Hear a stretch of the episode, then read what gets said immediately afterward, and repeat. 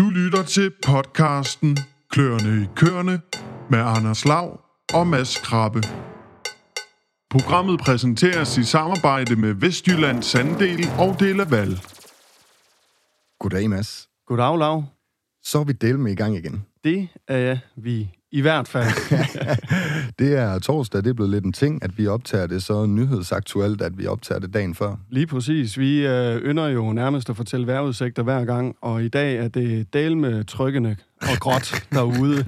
Vi håber, det er bedre i morgen. vi har et stramt program foran os, Det har og øh, den byder på en markedsupdate. Det er noget af det første, vi kommer til. Jeg Mhm. har lavet en aftale med Je- Jeppe Toksdal. Vi skal høre, ja, blandt andet lidt om den her soja, som efter sine skulle være eksploderet Ja. i pris. Det har vi hørt noget om. Så har vi en gæstevært med, Det har vi i hvert fald. Nikolaj Kristoffersen. Han er driftleder ude ved uh, Per Sørensen ved Glejbjerg. Velkommen til dig også. Jo, tak.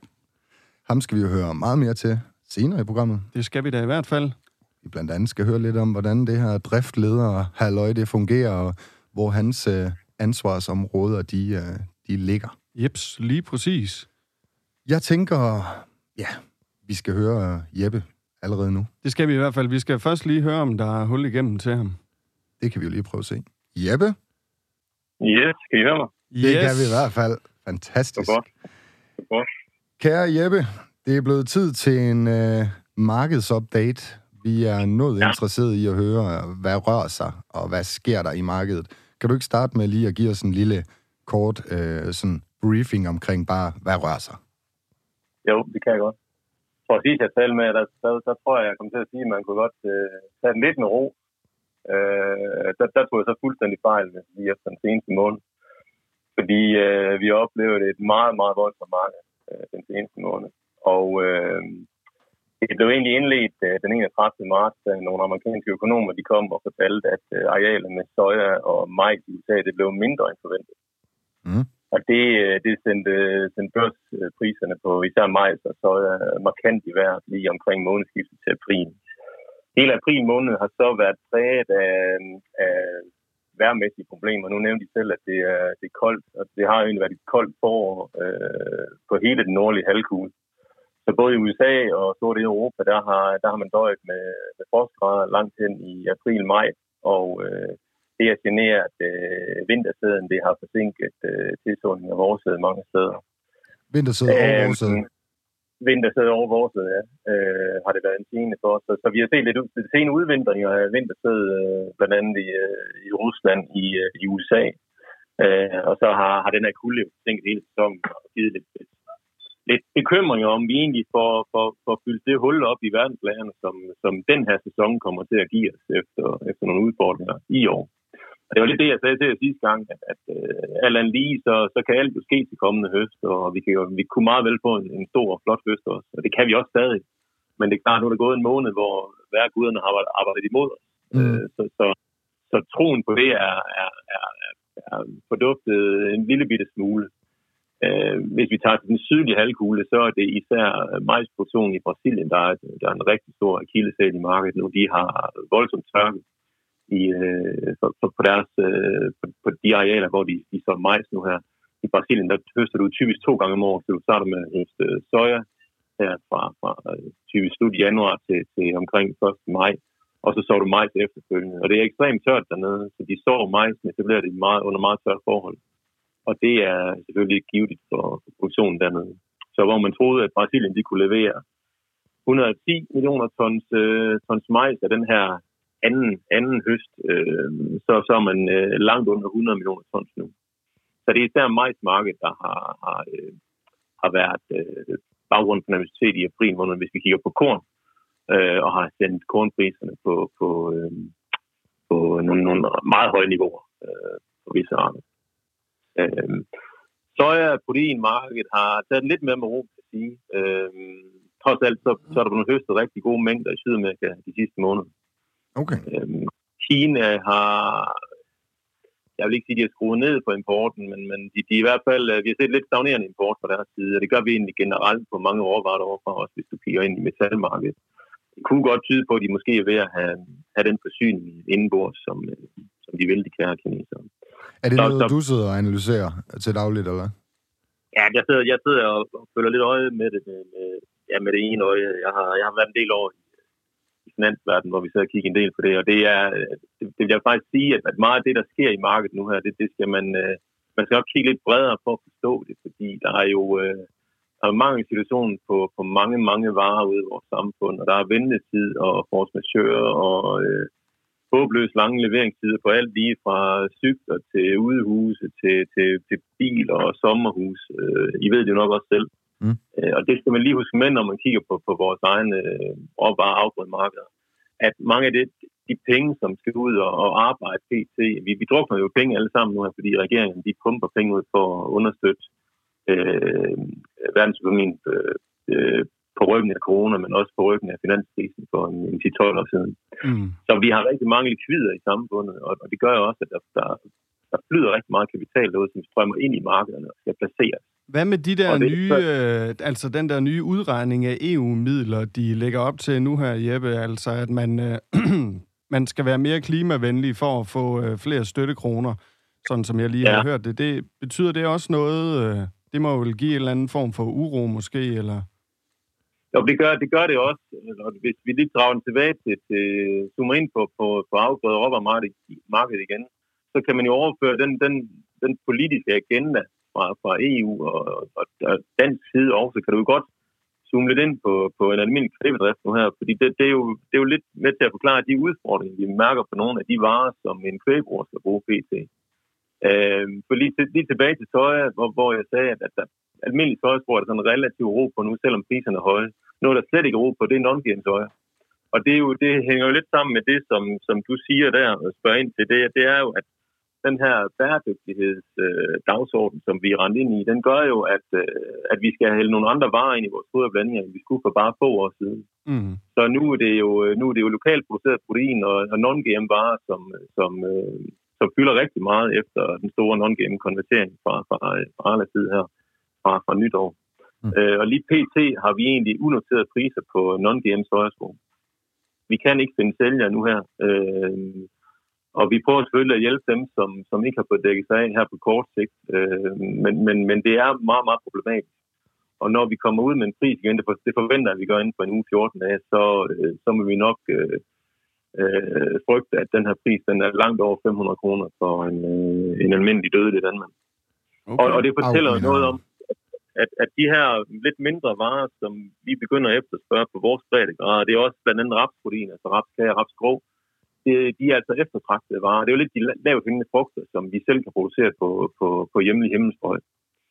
Øhm, og det, det, det, det ser jeg lidt på, sådan også på, på, på lang sigt, ser jeg med lidt bekymrede miner i forhold til, til, til forsyningsbalancerne på de her markeder. Okay. Hvad med den der berømte olieledning over på østkysten i øh, USA? Den må der også holde nogle traktorer øh, stille i, øh, i laden, eller? ja, du tænker på det, du tænker på det her, var det der hacker du Ja, lige præcis. Jamen, jeg er begyndt at tænke landbrug om alt. Øh, Nej, men så jeg tænker bare... Det, der ikke kan vendes til. Jamen, vi bruger sgu da så meget diesel derovre, at uh, det må da, de må da høste et eller andet også på et tidspunkt. jeg, vil, jeg vil faktisk sige, det, det der er lidt tankevækkende i de her dage, det er faktisk, at det, det, det marked, der er mest, det råvarmarked, der er mest tro på, det er faktisk oliemarkedet det ligger sådan og balancerer omkring de her øh, nogle af 60, knap 70 dollar per tønde. Mm. Hvor vi sidste år var nede ganske kort vej der handlede til, til minuspriser. Ja. Øh, en, en nat, hvor det, hvor det kollapsede fuldstændig under den første coronabølge. Så oliemarkedet er relativt øh, roligt, og det kan man jo sådan øh, måske... Øh, jeg vil ikke sige takke, men, men det er årsagen, det ligger nok lidt ved OPEC, at de ligger og skruer op og ned på pumperne i forhold til, hvad, øh, hvor de nu gerne vil have prisen hen, og egentlig formår at styre det her marked. Ja. OK. Øh, så nej, jeg, jeg har ikke, øh, lige, det er ikke noget, der fylder så meget i lige vores øh, dagligdag, at der har været hackerangreb på de her olie rørførende ledninger over i, i USA. Og det, har ikke, det er ikke noget, der sådan har, har tynget voldsomt prismæssigt i markedet. Det, det er. Jeg har i hvert fald lige en afslutnings... Øh kommentar eller spørgsmål er det sådan set, fordi noget af det, jeg ved ja. ude fra, fra, fra bønderne ude i marken, øh, det er, at øh, det her kærf bærkefedt eller libetek fedt, det bliver diskuteret øh, ja, en masse. Ja. Ja, ja. Øhm, priserne er høje, mælkeprisen er stigende, og folk de står lidt i den her balancegang imellem, skal vi tilsætte øh, fedt, eller skal vi spare fedtet væk? hvad gør man? Øhm, hvordan øh, fedtmarkedet? Jeg hørte så sent som i går, at øh, en af jeres øh, kollegaer øh, slet ikke kan levere øh, bærkefedt øh, på nuværende tidspunkt. Jeg har også hørt en anden kære landmand, som øh, simpelthen har købt et restlager ved, øh, ved en af, af forhandlere øh, af sækkevarer. Um, så, så der sker jo et eller andet på det marked der. Kan du ikke sætte et på på det? Jo, det, det kan jeg godt, og det, det hænger jo lidt sammen med alt det andet, vi har talt om. Altså, på, på øh, vegetabilske olier er markedet øh, ekstremt øh, også, øh, og forsyningerne er knap, og, og vi kæmper os lidt frem. Vi, vi, har ikke, øh, vi har ikke meldt udsolgt, men altså sådan som, som alt ser til de her dage, så, så vil jeg ikke afvise, at, at den her kongolega, øh, du, du nævner, at vi kan komme i samme situation inden for kort tid.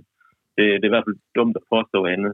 Men, men det er lidt samme, øh, samme øh, tendens, altså de her bølgeskuld på ryggen af, af corona, der har gjort, at, at et, et højt, en høj efterspørgsel efter både øh, konsumvarer og også til energi øh, inden for det her segment, det gør, at der har været last om, om, om, om de her vegetabilske øh, olier fra, mm. fra alle kanter.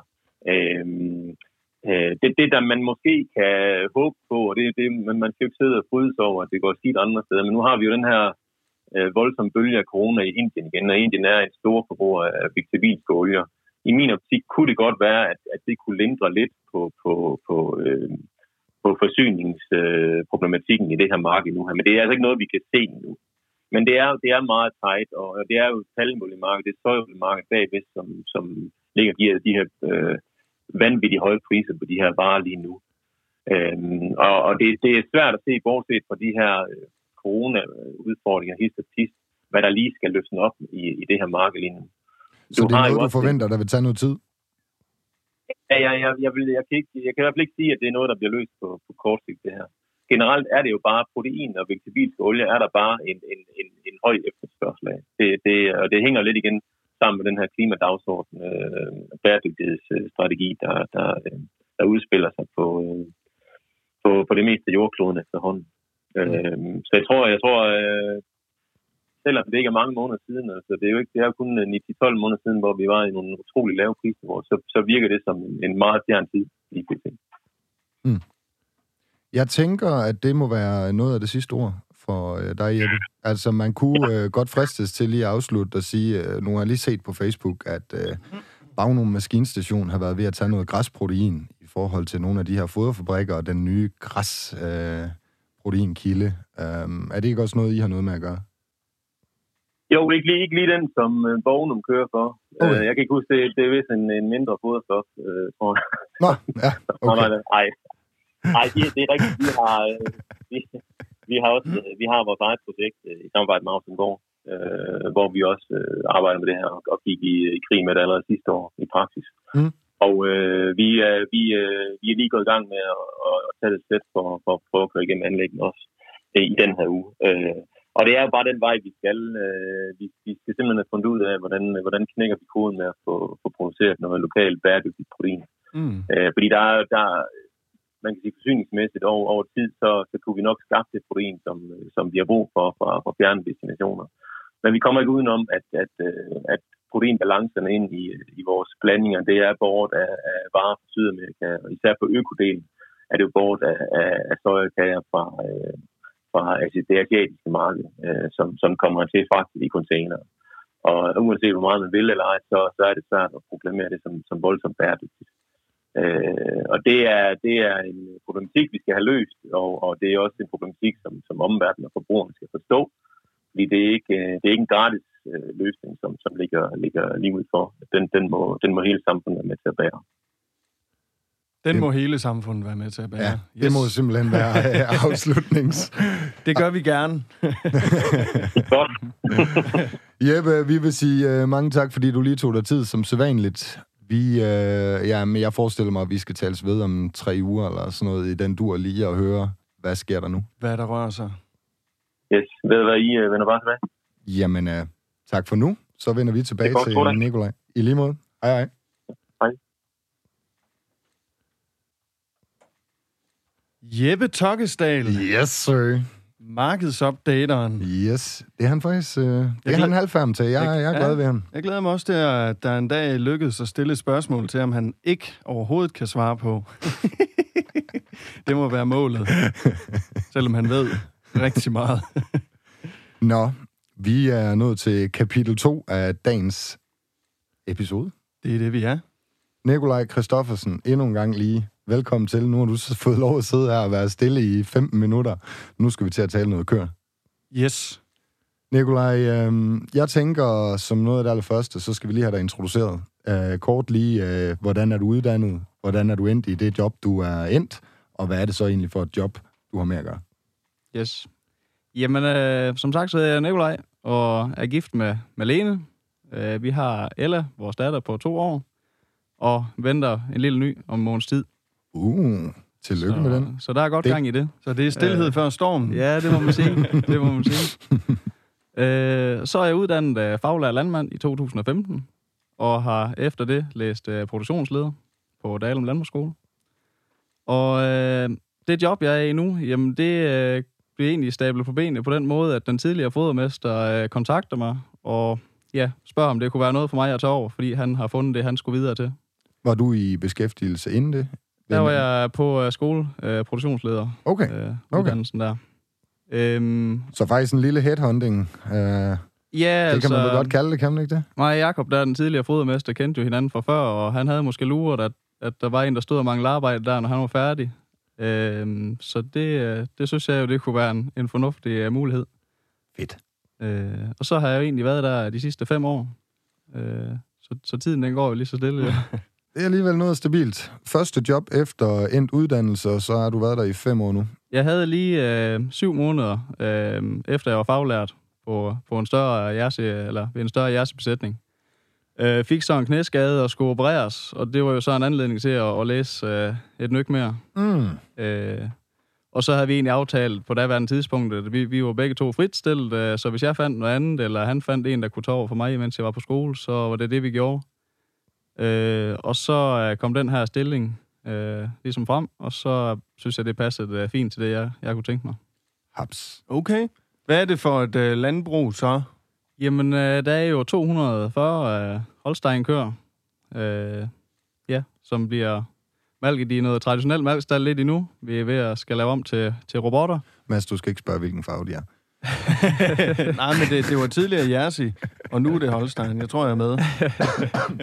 Nej, det var, det var robotfarven, du ikke skal spørge om. Nå, nå. Der er vi alt for farvet til at skal høre, hvilken farve det er. Ja, ja, ja. Jamen, det er vel de blå. Nå. Men en, øh, en traditionel øh, ejendom, øh, konventionel besætning, øh, altså ja, øh, vi kører egentlig meget som de fleste andre, tror jeg. Der er ikke, øh, ja, der, der er ikke det helt vilde. Altså, Ikke de store hokus pokus. Hvordan er opsætningen? Hvor mange mennesker arbejder på ejendommen? Øh, Hvad er fordelingen? Du er ansat som fodermester og driftleder, og du har Per Sørensen som øh, ejeren bagved. Hvordan er sådan fordelingen af arbejdet? Jamen, øh, jeg Ja, vil lige først, hvor mange ansatte er der? Ja, vi er jo, øh, vi er jo fem plus et uh, skoledreng. Uh, og det er jo fordelt på den måde, at, at jeg er som fodermester, eller jeg vil nærmere kalde det produktionsleder, uh, fordi ja, det, det synes jeg egentlig, det passer så godt til den stilling, jeg har. Uh, så har vi en elev ud over det, og så har vi to piger, uh, som, som hovedsageligt malker. Uh, og, det- og det kommer så af den årsag, at vi malker tre gange, uh, så der skal nogle hænder til. Mm. Ah. I så- en dobbelt, hvad sagde du? I en dobbelt tiger. Dobbelt tier. Så malketiden er på cirka tre timer? Nej, et par timer. To Og et timer. par timer? Ja. Okay. Godt og vel. Uh, ja, to timer og et kvarter eller sådan noget. Så...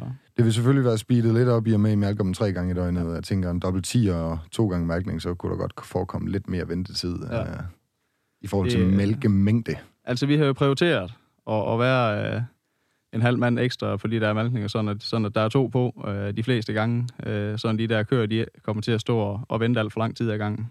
Så for at køren ikke kommer til at vente, er der andre årsager til, at I vælger at sige, at der må godt være en mand for meget i malkestallen? Jamen, det er jo altså...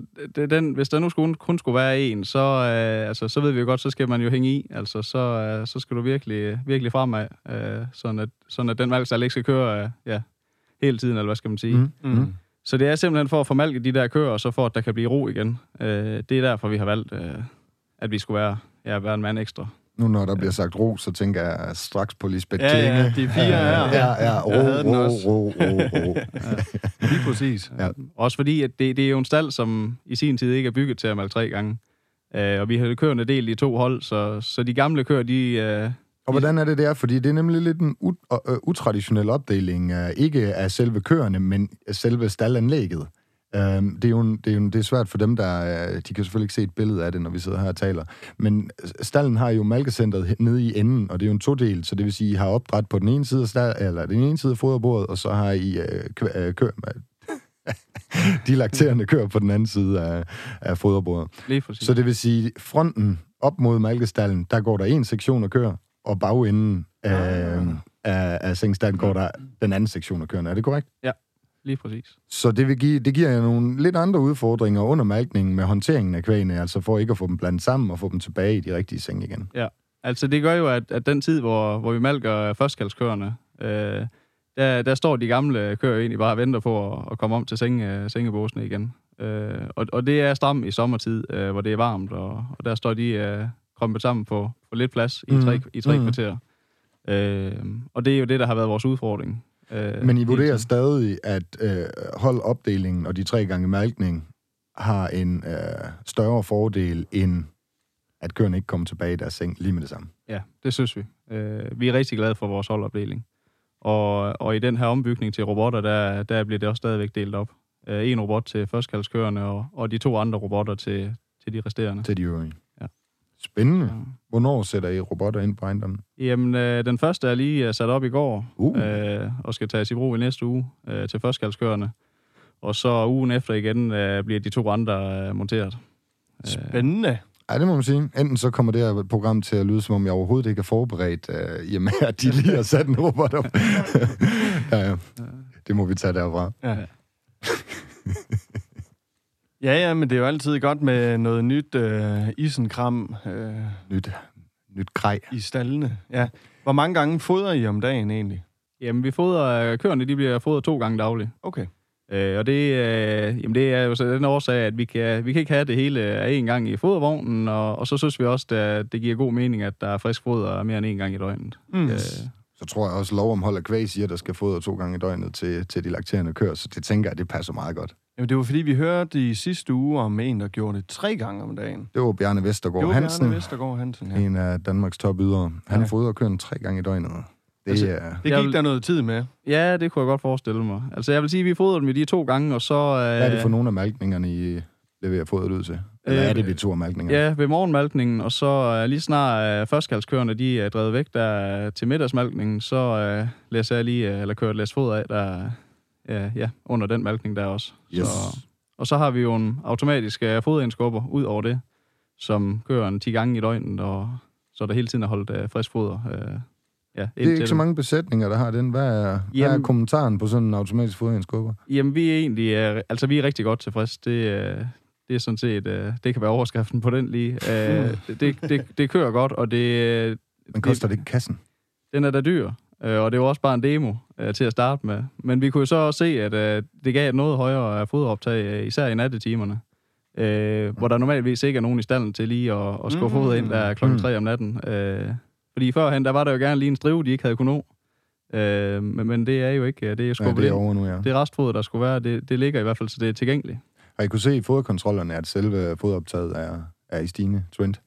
Jeg ved ikke, om det er i stigende trend, men, men jeg synes i hvert fald, vi, kan da, vi ligger på den anden side af 25 kilo tørstof per ko, øh, og, og det er ganske fornuftigt til, til den ydelse. Det giver en god øh, fodereffektivitet for os. Den kan du lige fortælle samtidig, ydelsen. Jamen, en dagsydelse på de der lige omkring øh, 40 kilo energikorrigeret øh, mælk per ko. Øh, og så en foderudnyttelse på, på 61, øh, altså 1,60 øh, kilo EKM per, per kilo tørstof. Og hvor meget leverede I rygbogen sidste år? Øh, 12.500 kilo mælk Leveret. EKM. Ja. EKM leveret. Rygbogen. Ja, din, øh, din indeksbog, eller hvad du fik sagt sidste gang. ja, indeks. Hold nu. hvad er det nu? Øh, hvor er det, han ligger på dit indeks? Rygbogen. Glemmer jeg aldrig. Hvis man skulle øh, kigge lidt på den her rolle, som, som du selv siger, produktionsleder, så øh, hvad er din rolle så ude på den her ejendom? Jamen, øh, jeg vil jo sige sådan, at, at øh, Per, han, øh, han tager sig egentlig af og, og fodrer, øh, altså kalde, øh, de små kalde, øh, giver mælk og det. Øh, Det var når- fantastisk at Ja. slippe for det. det, øh, det er sådan set en fin opdeling. Øh, så når de forlader dybstrøelse og kommer på spalter, så tager jeg ligesom over fra ja, 8 måneders alder, øh, Yes. får jeg dem over i kostallen. Yes. Og så bliver de jo egentlig derovre ind til de afgår som kører. Øhm, så det er jo egentlig øh, ja, perioden indtil, indtil insemineringsalder, hvor vi har fokus på at, at holde øh, tilvæksten. Der er jo en, en helt klar øh, udfordring ved overgangen fra dybstrøelse til, til spalter og sengebås. Øh, som Hvilken vi, udfordring? Jamen, med at holde tilvæksten, simpelthen, fordi at de kommer over, og det bliver lidt ømbenet det hele, fordi de skal lære at gå på spalter og, og, og, og ligge i madras, eller på madrasserne. Og, De får et knæk. ja, det, det er i hvert fald, øh, man skal i hvert fald være ops. Altså, det synes jeg, det er helt, øh, det er en helt klar øh, øh, fokusområde, det der, at, ja, at du kan holde øh, tilvæksten, når de kommer på spalter. Øh, Og det er derfor, du er tilknyttet det, det område. Det er en af hvad, Jamen, hvad det- sige, problemstillingerne. Det har en det, været, de det, har det været. Det har det været. Vi synes faktisk, vi har haft nogle, nogle rigtig gode halvårskvier der, og, og så når vi flytter dem på spalter, og det så... Øh, ja, det har været en hård tur for dem. Men øh, jeg tror, vi er ved at have spurgt os ind på at øh, få en god fodersammensætning, og altså en, en tilpas øh, kras fodersammensætning, øh, der kan holde dem i gang. Der skal noget power til. Ja, det, det, det koster lidt, men, men hvis man vil holde tilvæksten, så er man også nødt til at investere lidt der. Mm. Øhm, tænker også med den lave insemineringsalder, vi gerne vil holde for dagen, der er det jo jamen, helt- absolut vigtigt, og det har vi da hørt flere gange igennem programmerne, Mhm. vi har lavet, at uh, de her kalde, de skal altså have noget energi. Ja. De skal vokse op af. Altså, vi starter insemineringen der, øh, ja, ved 12,5 måneders alder øh, på de, på de rigtig gode af dem jo. Øh, Hvornår er I begyndt på den strategi? jamen, det, øh, ja, det er jo sådan set ved at være år tilbage. Øh.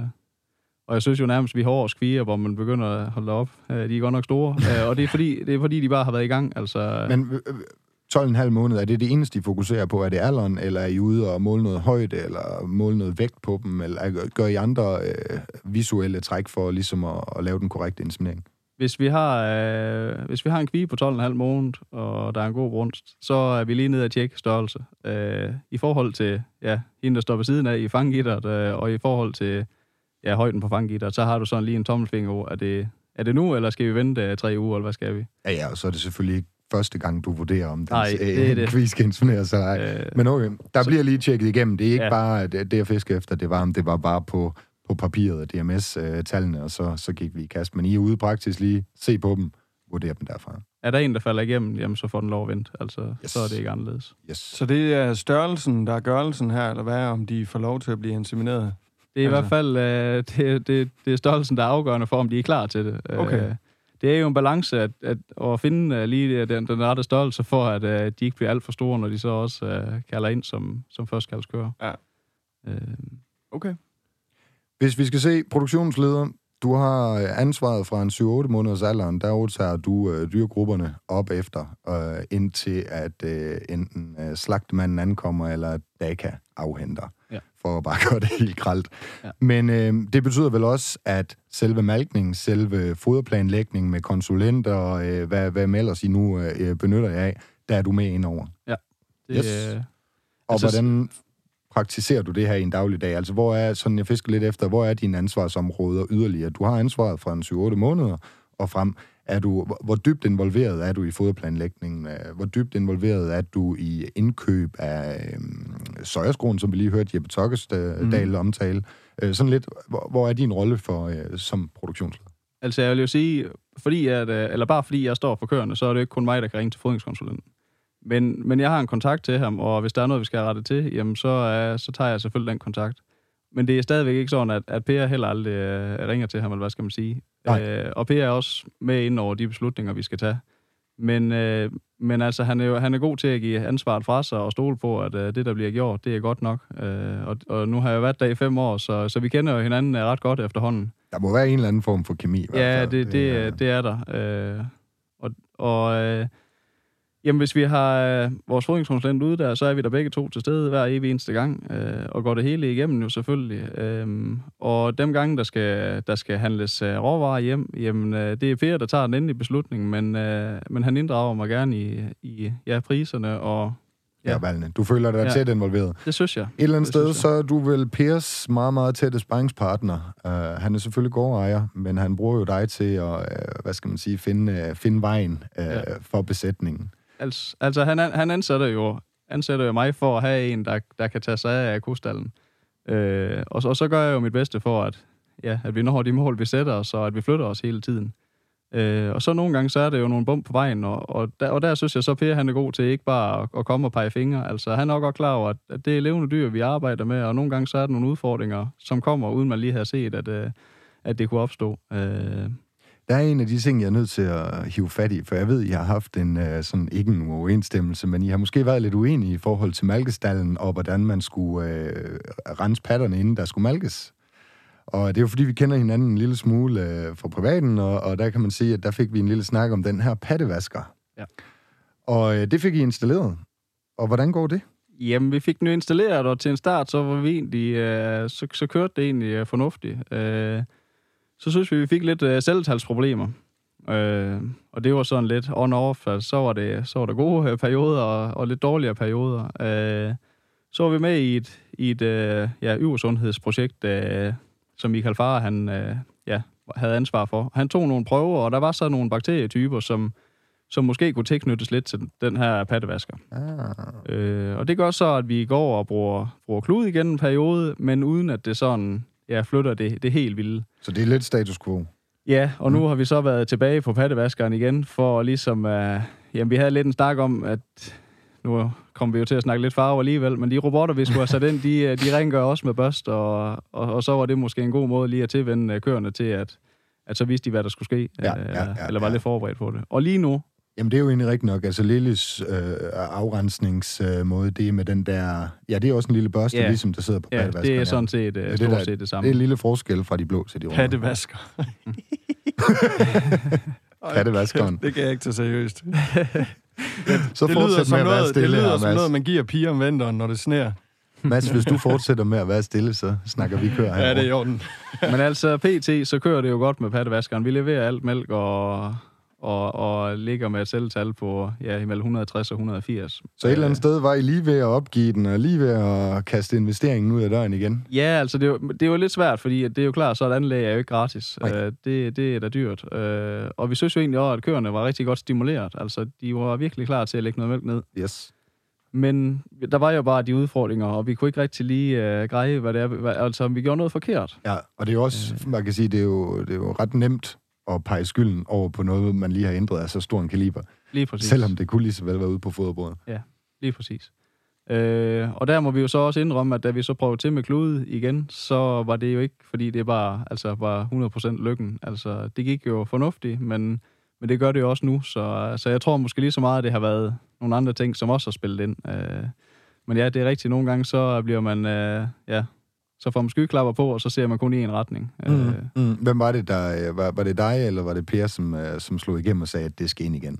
Jamen, jeg tror jo nok, at jeg var, jeg var fortaler for det, og så øh, var Michael Farah ude og, og offentliggøre de der, øh, hvad det hedder, bakterieprøver for os, og, og så sagde han, var det ikke en idé at prøve øh, at gå tilbage igen, for at se, om, om det kunne gøre en forskel. Mm. Og, og der kan du til Per for at være åben. Øh, selvom det var en, han har lavet en dyr investering, så er det ikke sådan, at, ja, at han bare var, var, var fastlåst på, at vi ikke kunne, kunne prøve at gå tilbage. Nej, Så, så produktionen var trods alt vigtigst. Altså, der skal findes nogle fejl. det er jo det. Øh, sådan er det jo. Hvad er planerne? Jamen, planen er jo, at, øh, at vi skal holde øh, kadencen. Øh, mit mål, det var jo ved, da vi gik på over på de tre gange malkning, at vi, at vi skulle nå øh, 13 tons øh, kilo mælk øh, leveret per ko. Øh, og det må jeg jo øh, indrømme, at det har vi ikke helt øh, ja, kunne nå i mål med.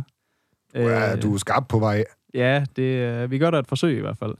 Øh, og vi har da en helt klar målsætning om, at, øh, at vi skal nå det, øh, også øh, selvom vi laver om til robotter. Det, øh, det skal da ikke være anderledes end det. Øh, vi håber på, at, at det passer bedre ind i vores stald, altså når vi har kørende del. Vi, vi, vi får nogle flere fritimer, øh, hvor de kan passe sig selv, eller hvad skal man sige. Mm. Det er mange timer i døgn, vi påvirker dem lige nu, øh, ved at de står opsamlet og, og står og venter. Ja. Øhm, så Så du skulle forhåbentlig- gerne give en anden ro.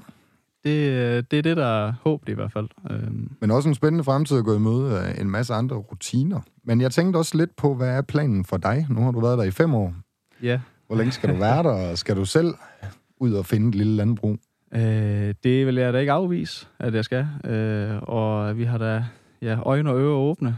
Øh, lige nu er der en ro i, at øh, ja, vi har fået et barn og skal have et mere. Øh, og så er det bare, ja, så betyder det meget for mig, at, at jeg er rimelig sikker i den rolle, jeg har øh, på mit arbejde, øh, og ved, hvad det er, jeg skal gøre. Altså det, øh, og føler, at jeg har et godt samarbejde med min chef. Øh, og, det, og det betyder rigtig meget, når, man, når der sker mange andre ting samtidig. Øh, så ja, øh, jeg vil ikke afvise, at, at der kommer til at ske noget på et tidspunkt. Øh, men ja, øh, Per har jo også en alder, hvor øh, i starten af 50'erne, og på et tidspunkt, så skal han jo også finde ud af, øh, skal der ja, drages en øh, tættere ind i det, eller hvad, hvad skal der ske? Øh, men, men det tager vi, altså det er ikke noget, vi har ja, drøftet så meget endnu. Nej, det er ikke på tegnebrættet. Nej, øh, det... Er det ikke noget med, at svirmekanikken også øh, har med køer at gøre? Jo, øh, Malenes øh, forældre har en, et ældre staldanlæg øh, og, og en lille besætning, øh, et fornuftigt landbrug, øh, men, men der er ikke... Øh, der står ikke lige en stald, der er fremtidssikret, Okay. øh, for at sige det på den måde. Øh, Mm. Så hvis det skulle være, så kunne det godt være en lille smule... Øh, der kunne godt ligge en lille interesse i ejendommen hos øh, Per Sørensen. Altså, det, det vil jeg da ikke afvise. Det er en rigtig fornuftig ejendom. Det, det er godt stillet land, og altså, jord ligger, ligger tæt på, og, og det er fornuftigt. Øh, Det er bestemt. Så Vi må da håbe, Per Sørensen han øh, lytter med til kløerne i køerne, og så hører han en lille stikpille opfordring. Absolut. Han skal da bare se at komme i gang med at give noget medejerskab, Nemlig. Hvis det ellers kan lade sig gøre. Programmet, det er faktisk øh, lagt nu inde. Det gør det. Det er, vi har en regel.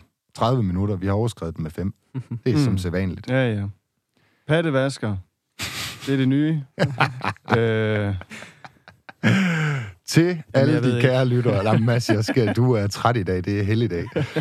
Til alle lytterne, tak fordi I lytter med. Endnu en gang på bare nu har vi set øh, en endnu større tilslutning. Mhm. Mm. Vi er hammerglade for det. Og til dig, Nikolaj, så øh, det var en ren fornøjelse. Vi håber, du vil kigge ind igen en gang. jamen, det er fornøjelsen over på min side. Det, er- og så tænker jeg til allersidst, så kan vi gøre lidt reklame for, at øh, Avlsmagasinet jo udkommer på mandag.